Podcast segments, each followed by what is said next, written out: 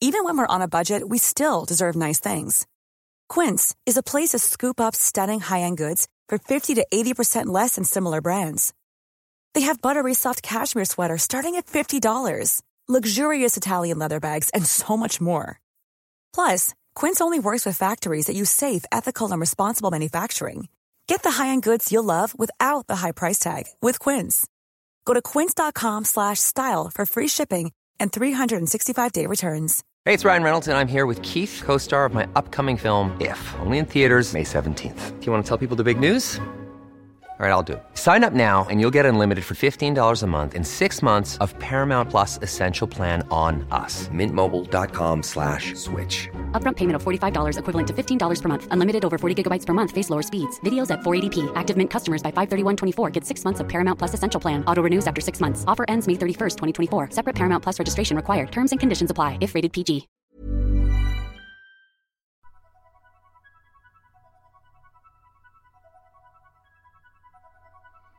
Hello, everyone, and welcome to the Stronger Minds podcast, where I, Kimberly Wilson, chartered psychologist, bring you the latest information and research on how to build healthy brains and strong minds. This episode is a little bit different as it's the audio recording of the latest book club session. And for those of you who don't know, I have an online book club called Thinking Space where we look at the psychological themes of a range of books. And they don't necessarily have to be psychology books, they could be novels or kind of short stories, but ones that say something interesting about the human experience. And for anyone who's interested in joining, I release the title of the next book a month in advance to give you time to read it and then we meet on the last Tuesday of the month at 8 pm London time. And you are able to join by Instagram Live or via webinar with a link that I release a day or so before. All of the details about the book club are on my website, which is kimberlywilson.co forward slash book hyphen club, or on my Instagram, which, as you probably all know, is at food and psych. This month's book was attached by Amir Levine and Rachel Heller, and the synopsis says Attached guides readers in determining what attachment style they and their mate or potential mate follow, offering a roadmap for building stronger, more fulfilling connections with the people they love. In the recording, I mention a couple of videos that I showed to the attendees on the webinar, and links to these video clips can be found on my website, so you can follow along if you want to. I hope you find it interesting, and I hope some of you will be able to join us for the next Thinking Space session this is the book. Hopefully, you've read it. It'd be very, very good to hear your thoughts. Um, what I'm going to do is just show a couple of videos first, um, and you can find those on my website. So, where you had the link for the webinar, and there's a swipe up in my Instagram um, story so that you could find it. Uh, and what we're going to do is just to kind of set the context, is really let you know about where the idea of attachment theory started from. So, for everybody uh, who's on the webinar, you'll be able to see this. And like I said, anybody on Instagram Live, if you just go into the uh, website, you'll, you'll find it there. Okay. So essentially what we went through there was the strange situation. So attachment theory started with originally so um, animal uh, observations, animal studies and ethology, and then Bowlby, uh, a psychiatrist and psychologist, and I think he was also a psychotherapist, um, came up with this theory of attachment, which is the idea that we all have this kind of inbuilt mechanism for building relationships, and that that is there from birth, it's from there from childhood, and that this has a survival mechanism for children, essentially. And so the book talks about how attachment, the attachment mechanism, might translate over to to adult relationships, and there is a little bit of controversy about that because there's still a little bit of question about how much the attachment in childhood does tra- translate to attachment in adulthood. Um, so, for example, are all adult relationships attachment relationships or do they serve a different function? But it would be really good to hear some of your thoughts from the book.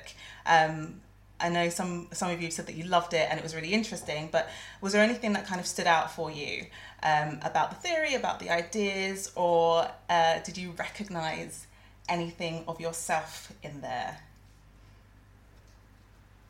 Uh, hello, can you hear me? I can, yeah. Hi, this is Anidria Sheldon. I'm calling from Fort Worth, Texas, actually, oh. in the United States. Fantastic. Yeah, thank you so much for um, I listened to it on Audible, Mm-hmm. listened to the whole thing in maybe two days.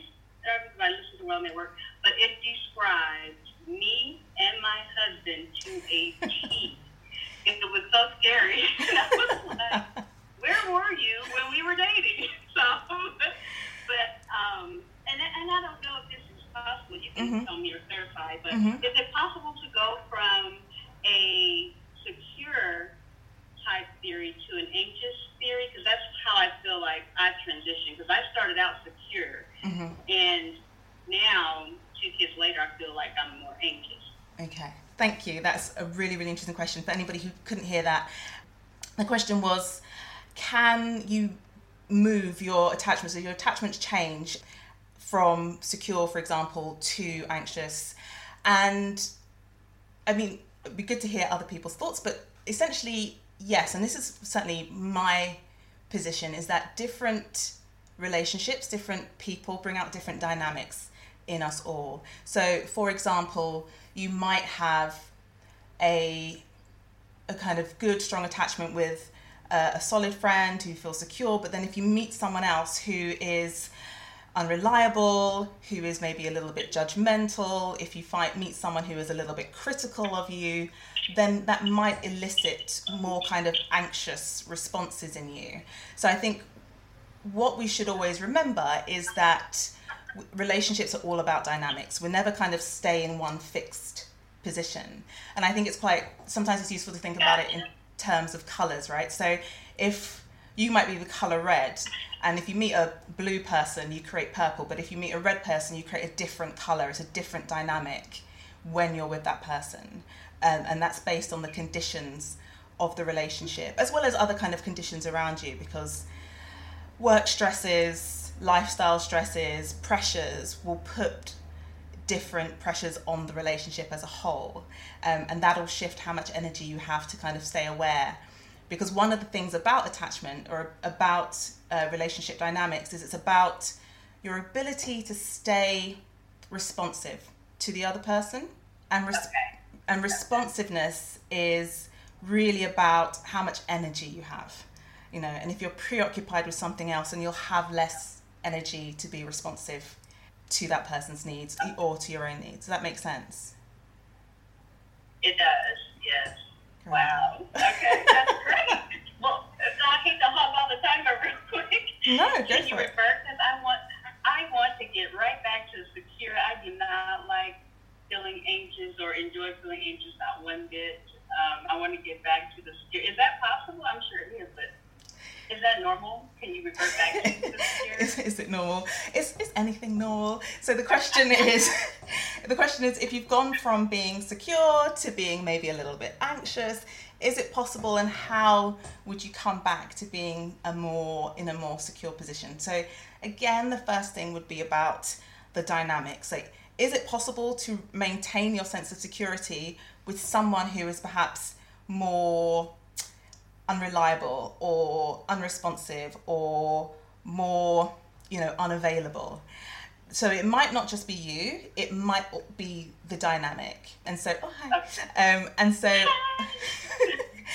also to stay aware of what other pressures you might be under because it might be Okay. that you you're throwing yourself over somewhere else and that your sense of security and that security is about your ability to also use your partner as a safe haven to use them as somewhere that you can return to and so you, there needs to be a kind of willingness to do that as well so you might need to kind of consider what might be holding you back from that yeah Okay. Oh, that's a whole nother can of worms. Okay. okay i think we've got another right, well, question in i do believe i see many traits described in the book I thought the story about Emily, how she was secure, then became anxious due to who she met and who she fell in love with. Yes, I think exactly that. That we're talking about dynamics and that these things aren't fixed. So in the book, they talk about them being um, stable but like malleable. So they'll stay basically the same, but they can be shifted in the right conditions.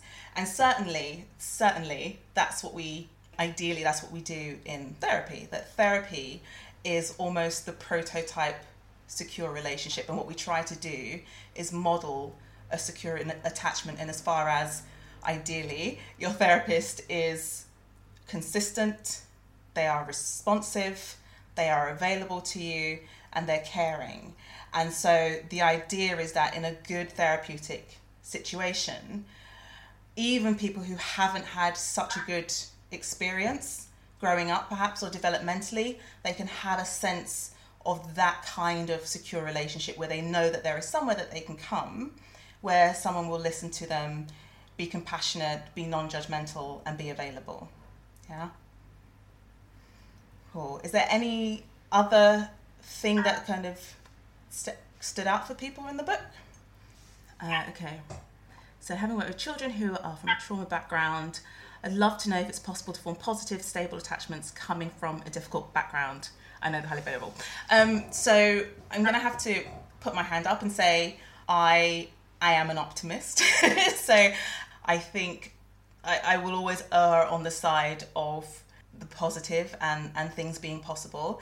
Um, also, I worked in prisons for a long time, and I think you can only work in prisons if you think there is a possibility of uh, rehabilitation, repair, reparation, and the capacity for the human spirit to thrive. And I think that is certainly something I learned very much and saw very much in prison was that the human spirit is the most incredible thing and given the right conditions wonderful things are possible i think if we're to be specific to your question and not to me I think it's harder work.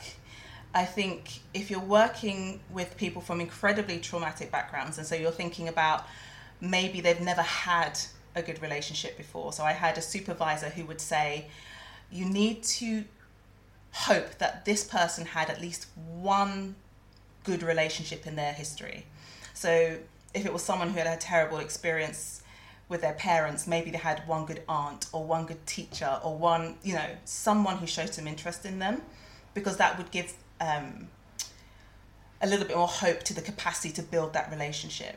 Because what can happen with very, very traumatic backgrounds is that people can give up on relationships and they can say, well, you know, if my parents didn't love me or if this terrible thing happened to me, then I can't trust the world to protect me. And so why should I bother again? and it can feel safer to only rely on yourself. Uh, and so there's there's a much harder job to try to convince that person that they should bother trying to relate to basically a stranger because that's what you are. You're a kind of therapist rocking up and like, hey, like you've had terrible relationships, so why don't you trust me, a complete stranger? So it's harder work. I think as a clinician, it takes a lot of hardiness sometimes, a lot of hope and optimism, lots of good training, lots of good supervision. But I think if you fundamentally believe in humans, then I think it's worth a try. So another question: the section, the section on anxious avoidant vicious cycles really stood out. I think this could be really helpful for reducing self blame in people who find themselves in this dynamic. Gracie, can you show me what page that was on? Because I was, if you can remind me because there was definitely one section where for me it stood out as a real I saw a real link between a sensitive attachment and a borderline personality disorder, which I've spoken about before on the podcast. I'm not sure if we're talking about this the same section. But while we're at it, if we go to page 19, um, and I put a big mark there because uh, dependency is not a bad word, I think is a good way to start. I don't know whether it's a particularly British thing, maybe some of our Thank you, Gracie. Um, maybe some of our American uh, listeners can let me know. Is that we have a real issue with dependency, with the idea that it's okay, not just okay, but that it's necessary to rely on other people to have our basic needs met. We have certainly Brits have this real sense of, you know, I, I I'm independent, I can look after myself, I don't need anyone else. I'll I'll be fine, or I don't want to be a burden. I don't want to put you out. Oh no, please, please don't. Um, you know, your leg could be falling off. Please don't go out of, of your way for me. and that, first of all, that's just an unnatural state of being. There is nothing in this world that anyone has ever achieved wholly by themselves. They've never sprung up out of the earth by themselves. But also that we're born into networks. We're born into social networks. They could be dysfunctional, but we're born into social networks. We're born with an attachment mechanism. We're born made to make these connections. And to try to avoid those is almost to cut off from one of the things that makes you human. But to go back to Gracie's question, 158.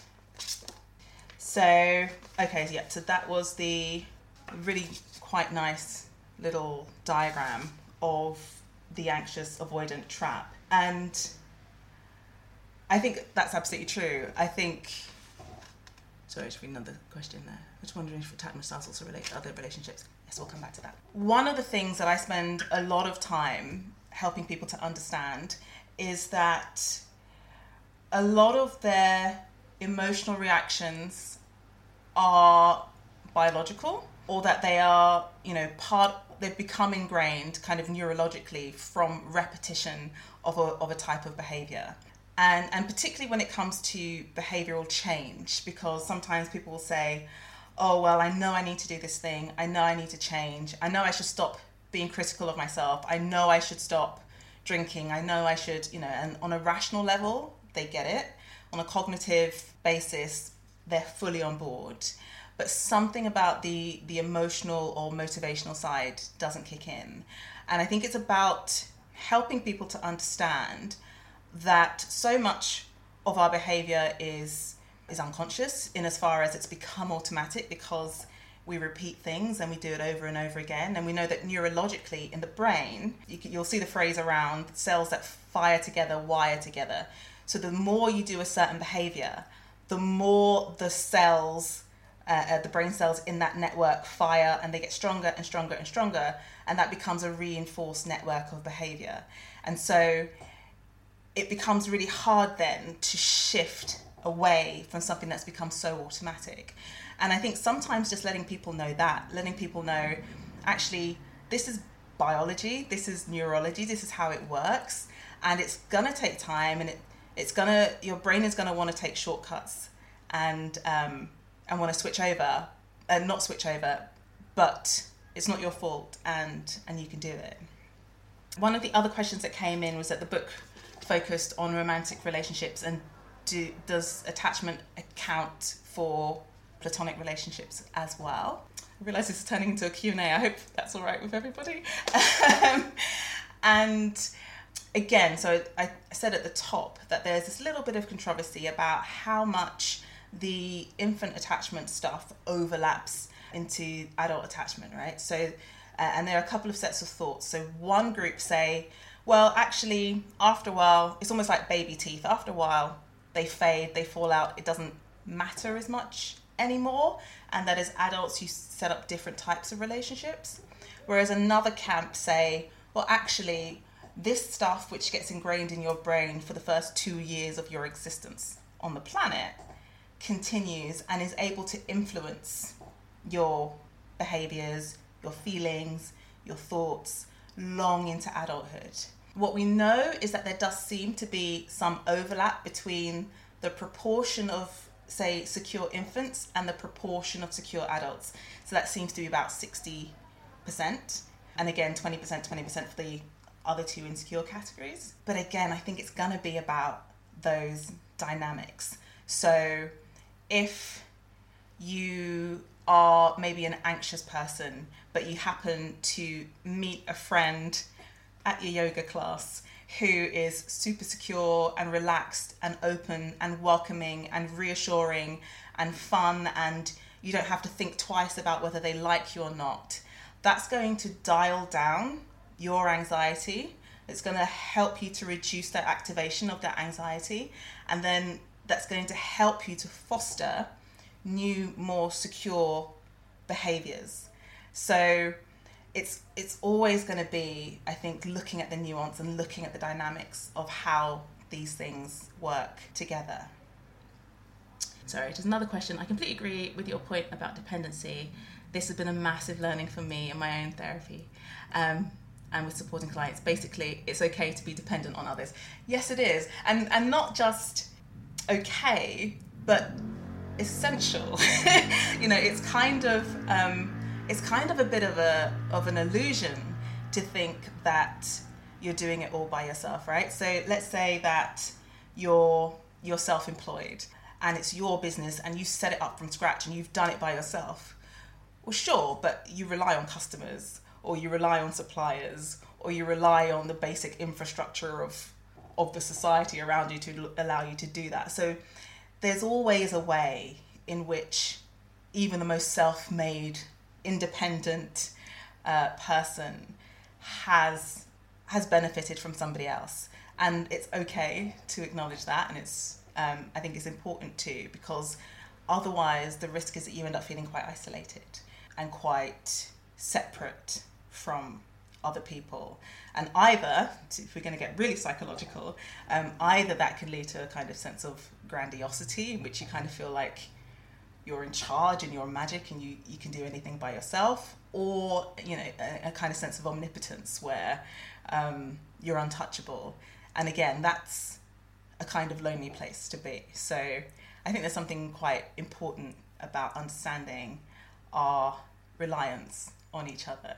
Like if you guys weren't here, I'd just be talking to myself, and that wouldn't be quite as much fun. Were there any other kind of things that stood out for you or surprised you about the book? Hi, my, my name's Nadine. Hi, Nadine. um, I'm from Oxford. Um, I thought the book was really, really interesting. One of the, the things that kind of came to mind as I was reading it was I wondered how other people felt in terms of kind of reflecting on their own attachment style, um, mm-hmm. mainly from somebody's perspective of reading it from an anxious or an avoidant perspective. Mm. Because one of the things that I felt that the kind of stable attachment was really put on a pedestal, and I yeah. thought that was quite interesting. And mm. I wondered whether there are certain advantages to being either anxious or avoidant that possibly the book didn't pick up on. Mm. Yeah, no, I think you make a really good point there. So I think the first point, in case people can hear it, was that in the book there really is this sense of how wonderful and how idealized it is to be secure. And what does it feel like, perhaps, if you were avoidant or anxious to be reading the book and seeing yourself, I guess, uh, conceptualized in that way? And I think that's a really good point. Um, I think there needs to be a sensitivity around things that might have a psychological dimension, especially if people can't help them. And in terms of positives, so the second part of the question was Is there a possibility that there are positives to being anxious or avoidant that aren't picked up on in the book?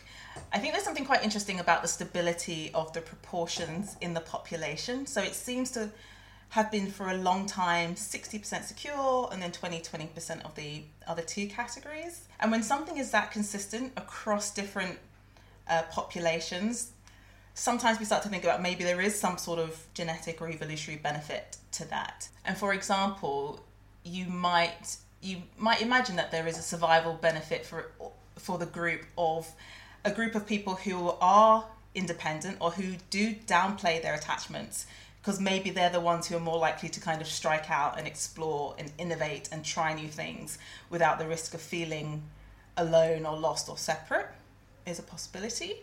Um, in terms of a potential upside of anxiety, is that perhaps it does the opposite, is that perhaps it keeps people uh, closer to the group and more available. One of the things about people who tend to anxiety is that they are very conscientious and very helpful and they're very available, kind of involved members of the group.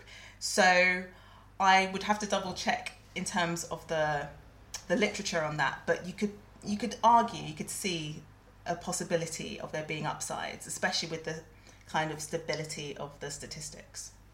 Thank you. It's a really helpful reflection. I didn't think of it from that kind of evolutionary perspective and the advantages that may come from that as well. Mm. Yeah, and I think one of the other things, and this is possibly because I've literally just been writing about it separately, is about some of the evolutionary side of our emotional world. So, what we know, for example, about the emotions of shame and guilt is that they have a strong moral basis, and what they do is to shift our behavior in favor of the group. So, guilt tends to make us feel responsible, and so that we want to repair the damage that we feel that we've done to other people. And shame is about understanding how our negative actions might be devalued by the group or damage the group. And there's this, there's been a really interesting paper just published showing that there's a real consistency across 15 different diverse tribal populations about the intensity of shame that people experience and how much it correlates to uh, the devaluation from from the group. And the idea is that it helps to keep people's behavior in favor of group stability. It's, re- it's really, really interesting. But I think that's one of the other things that people don't appreciate or, or know even about emotions is how much it's tied to our evolutionary development. And I think if people knew that, even just that much, it would perhaps help people to feel less bad about feeling guilty or ashamed or angry because all of these feelings have a hard wiring uh, and have a kind of bigger social purpose for us. Cool fact a crocodile can't stick out its tongue. Also, you can get health insurance for a month or just under a year in some states. United Healthcare short term insurance plans, underwritten by Golden Rule Insurance Company, offer flexible, budget friendly coverage for you. Learn more at uh1.com. Hey, Dave. Yeah, Randy. Since we founded Bombas, we've always said our socks, underwear, and t shirts are super soft. Any new ideas? Maybe sublimely soft. Or disgustingly cozy. Wait, what? I got it. Bombas. Absurdly comfortable essentials for yourself and for those facing homelessness. Because one purchased equals one donated. Wow, did we just write an ad? Yes. Bombas. Big comfort for everyone. Go to bombas.com slash ACAST and use code ACAST for 20% off your first purchase. Hey, it's Ryan Reynolds, and I'm here with Keith, co star of my upcoming film, If, only in theaters, May 17th. Do you want to tell people the big news? All right, I'll do it. Sign up now and you'll get unlimited for $15 a month in six months of Paramount Plus Essential Plan on us. Mintmobile.com slash switch. Upfront payment of $45 equivalent to $15 per month. Unlimited over 40 gigabytes per month. Face lower speeds. Videos at 480p. Active Mint customers by 531.24 get six months of Paramount Plus Essential Plan. Auto renews after six months. Offer ends May 31st, 2024. Separate Paramount Plus registration required. Terms and conditions apply if rated PG. Okay, and so someone's just sent in a question and they've said, um, yeah, I agree with that comment. I'm anxious avoidant, and it was kind of scary reading about it. Yeah, no, and I think, again, I guess the book was trying to appeal to the majority, or maybe there was a little bias in the um, in the author's history. Who knows how many, uh, what their dating history was like. But yeah, you know, of course, there's going to be nuance, and of course, there's going to be difference. And also to remember that if someone is avoidant or anxious or anxious avoidant, it's not as if they've kind of pitched up and just chosen to be. That this is going to be a response to something, and that we should feel be a bit more thoughtful and compassionate about that. Because if someone is anxious, then actually maybe they're in need of a little bit more care from the rest of us. What did I want to say? Um, someone sent a request to be in my live video. I'm not really sure what that means, and I'm a little bit scared, so I'm really sorry. um, what else did I want to bring up? Yeah, so uh, one of the things about attachment being about this idea of safety, and that one of our big preoccupations, whether you know it or not, is that we're always quite frightened of being vulnerable. We're always quite anxious about kind of really showing ourselves.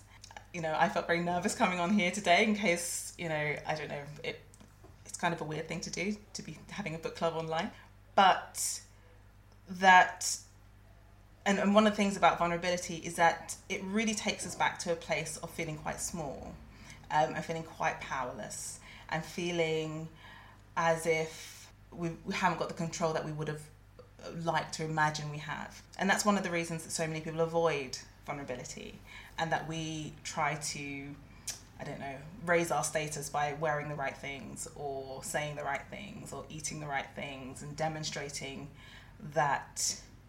Okay, thanks, Mary. Um, demonstrating that we have value. And, uh, you know, say Brene Brown's done a lot of work on vulnerability, and I would just send you over that way. But understanding that, again, and this comes back to the dependency question, is understanding that dependency, vulnerability, and relying on others is a part of of being human.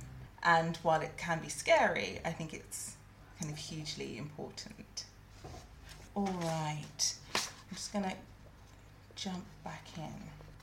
Oh, actually, I had a second video for everybody who's uh, on the web- webinar of um, what an insecure attachment looks like in an infant in the um, strange situation. Would you be interested in watching that? Sounds good. Sure. Okay. Um, okay, so let me just. Where are we? So we're going into the second video. So everybody on Instagram, if you go onto my website, the second link for the video is um, for what an insecure, sorry, avoidant attachment looks like and it's a three minute clip but maybe i'll just show you the first part because it, it's quite it's quite potent actually and i think the really striking thing about this so again in this video is the little girl is now in the room by herself and there's no distress she's just kind of kind of taking care of herself and it's really striking in comparison to the, the previous video where the young the young child got really really distressed when her mother left the room Okay. So I'll just stop that there. So any thoughts from people who watched the video? Any thoughts on that, on what you saw? Any reactions? Yes. So someone's just said on Instagram, this is really interesting in relation to what we call a good baby. And I and I think I absolutely agree. When I did this session as a live session and I showed that video, one of the responses was, Oh, fantastic. She's looking after herself. The girl, you know, she's a boss. But actually, what we're seeing is that this is a, a very young child who, for some reason, has shut down her her attachment to her main caregiver and at this young age, that's not independence. And what we know, for example, um, so there's been some studies on controlled crying and the idea that you leave your child to cry and they'll just learn to soothe themselves or take care of themselves. And actually, what the trials show is not quite, right? So, what happens if you leave a baby to cry? Over time, the baby does stop crying and eventually they you know they won't cry as much but when they look at cortisol when they look at stress levels between the mother and the baby what you see is that the mother's stress levels come down but the baby's stress levels actually stay very high so the baby is still stressed, they're still very anxious, they're still very upset, but they've just learned that nobody's going to come to comfort them. I find that quite distressing. um, and so, yeah, that is uh, one of the reasons why I would discourage the idea of leaving a baby to cry. Babies don't cry for no reason. You know, they're not attention seeking, they're not being needy.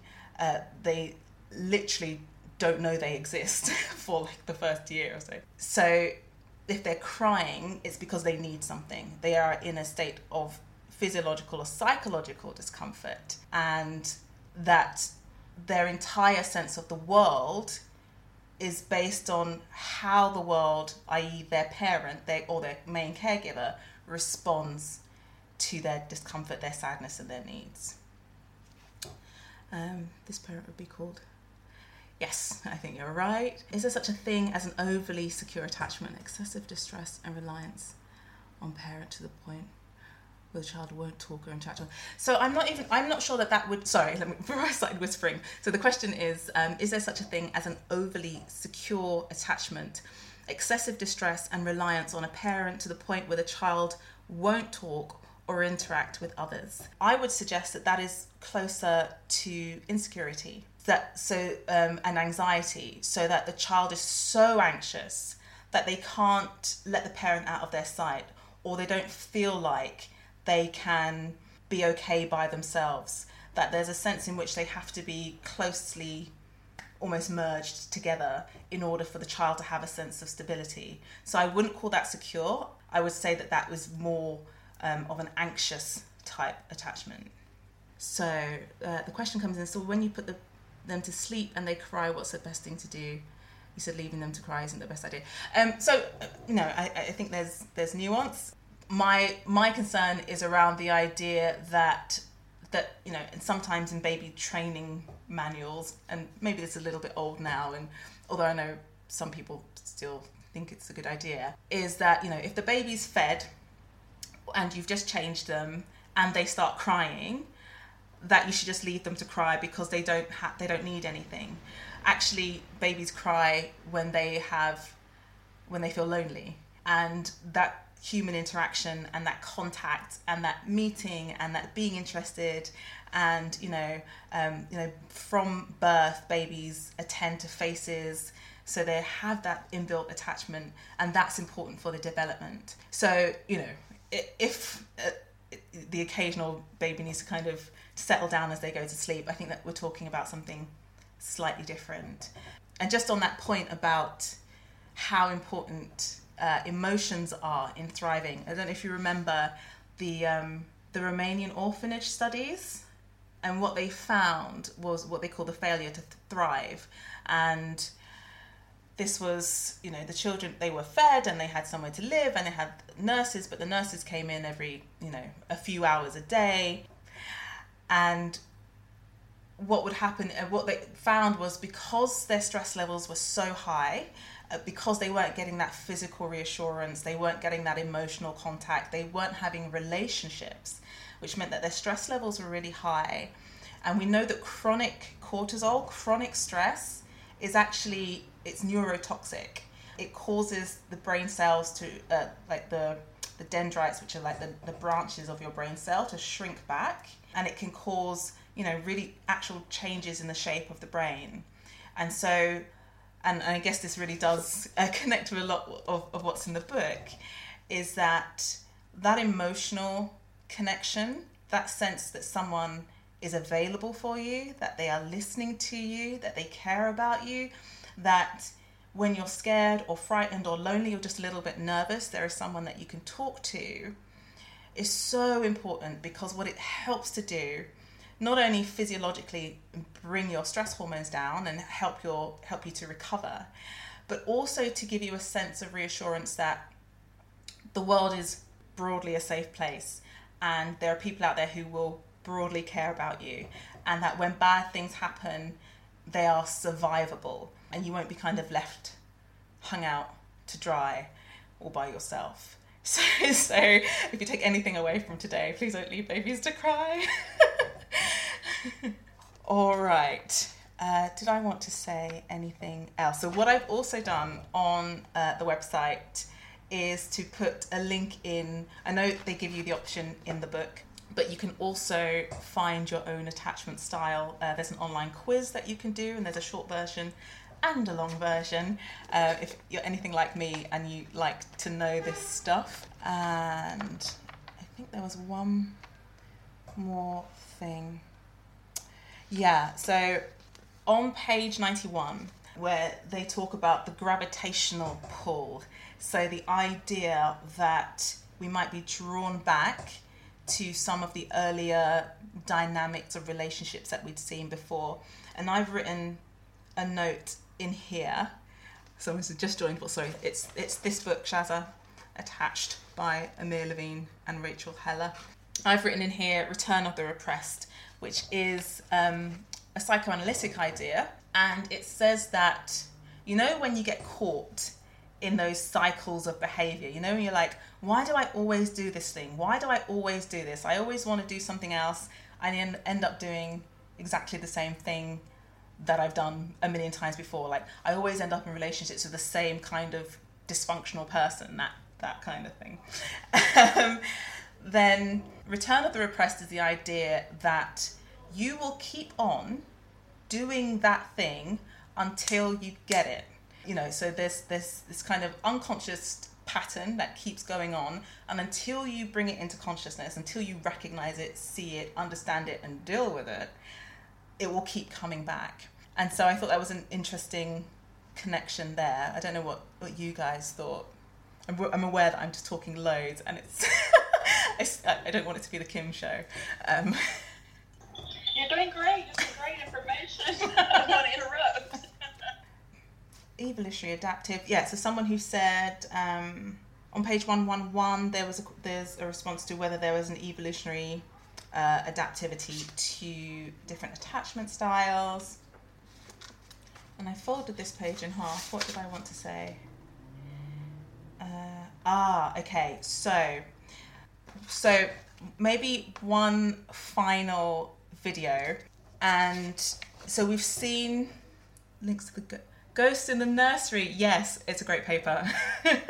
in fact, I'll, I do not know if that's um, if it's not in copyright. I'll add a link to the Ghosts in the Nursery paper. So the Ghosts in the Nursery paper is um, again a psychoanalytic paper, which um, article essay which describes how and it's called the ghosts in the nursery because quite often what can happen for parents is that the things that they haven't dealt with from their own childhoods can re-emerge when their own children reach those ages.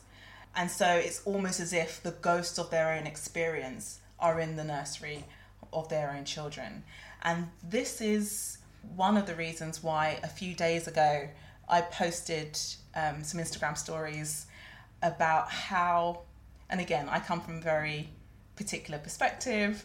You know, I, I work with a lot of people who obviously are struggling but how important it is if you you know one of the most responsible things i think that someone can do if they're thinking about having a child is to just have a drop of therapy first like just just pop in see if there's anything that you perhaps haven't dealt with particularly if you've had a difficult relationship with your own parents it's not to say that it's inevitable that if you've had a difficult time in your own experience of being parented that you will automatically relive or revisit those dynamics.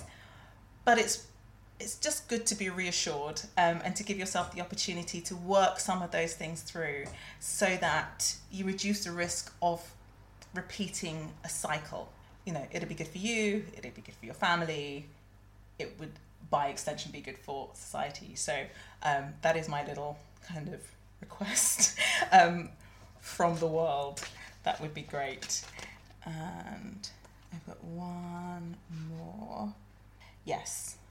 So again, coming back to page 209, uh, and it's talking about the the evolutionary mechanisms of the attachment system. So it says the emotional circuits that make up our attachment system evolved to discourage us from being alone. And why is that? Because, you know, we don't survive very well by ourselves. You know, an individual in our evolutionary history who was out there by themselves please excuse my squeaky chair, um, isn't surviving very long.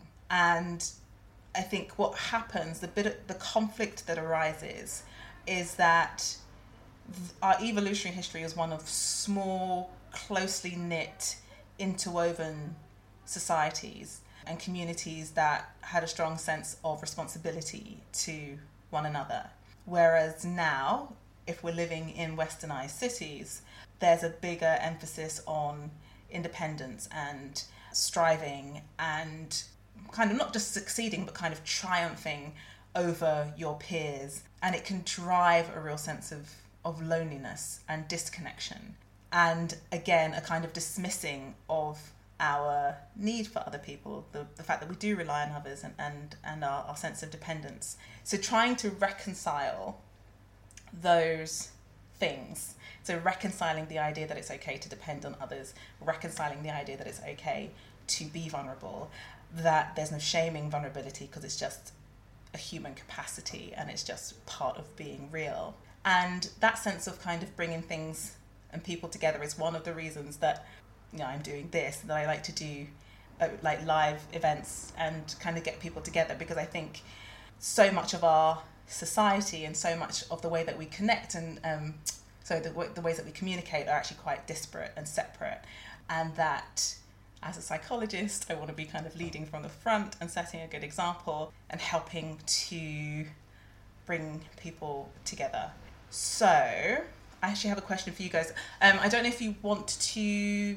continue the conversation because i i thought what might work is if I have a, I have a Facebook. I, I never use it. I, I, never tell anybody about it. I've got a Facebook page, um, um, and I can pop a a link up, and maybe if you want to carry on talking under there, and I'll do the same on Instagram, and you can carry on talking under there. If there's anything else you want to say, um, or any questions that come up for you, and I'm aware that we're kind of getting close to time. So, is there are there any other questions? Anything else that has come up for you guys that you want to say or want to let me know? I'll say real quick, thank you so much for doing this and thanks for putting the book out there because I would have never known about it until you uh, suggested it. And it was a very interesting, informative read. I've enjoyed the commentary, the questions, and I'm sure I'll think of something way later. I know I'm trying to be mindful of the time, and I've actually I have to get back to work. I'm taking a break to join in on this oh, because I just you. I had to be here. So no, that's thank you great. so much, and I hope you continue to do it. And I hope you bring about other books and things well, that we can discuss later. But thanks. Oh, my pleasure. Thank you. Yes, yes. If people like this, I would. You know, I've got other books in mind, um, and I would love to. Just because again, you know, most people don't have a chance to have an, a, an in like in-person book club. Um, most people are kind of reading book, books by themselves, and also I think some of these ideas are quite interesting and useful for people. So my plan is to do one the last Tuesday of every month, but obviously that would depend on people turning up um, and uh, yes. making use of it. So I'll go as long as there are people to join me. Awesome. Thank you. Wonderful. Okay, so go back to work now. I don't need to get in trouble. Thanks. Bye. oh, thank you so much. Um, all right. So if uh, so, the question is, what's the plan with the next book? What I might do is I have two books in mind, so maybe I'll I'll do a poll in my Instagram tomorrow, and uh, let you guys decide which one it should be. And then I've got some other plans for for later on. So, oh, someone asked about a book about shaming. Uh, it depends on what kind of shaming. So maybe I'll get back to you about that. Oh, I've just missed one on hormones. Ah, it's gone. Oh, there is lack of touch. Yes, possibly. I'll get back to you on that. Thank you, thank you, thank you, thank you. Thank you. Okay, so I'll let you guys go. Um, thank you so much for joining me. It's been fun, a little bit scary, but fun, uh, good scary. And I will try, if the audio is good enough, I will pop it up as um, a podcast so that you can listen to it. And I hope to see you at the next one. Okay. Bye. Bye. Thank you, Kimberly. Bye.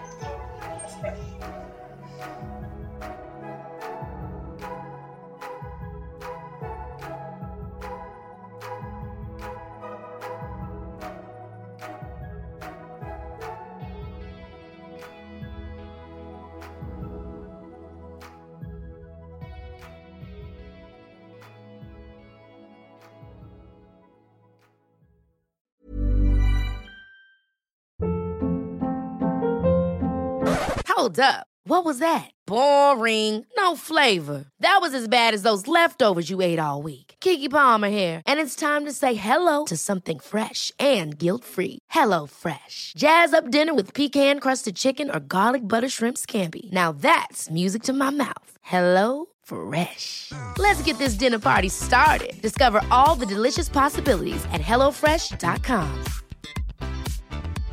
Hey, it's Paige DeSorbo from Giggly Squad. High quality fashion without the price tag. Say hello to Quince. I'm snagging high-end essentials like cozy cashmere sweaters, sleek leather jackets, fine jewelry, and so much more. With Quince being 50 to 80% less than similar brands And they partner with factories that prioritize safe, ethical, and responsible manufacturing. I love that. Luxury quality within reach. Go to quince.com slash style to get free shipping and 365 day returns on your next order. Quince.com slash style.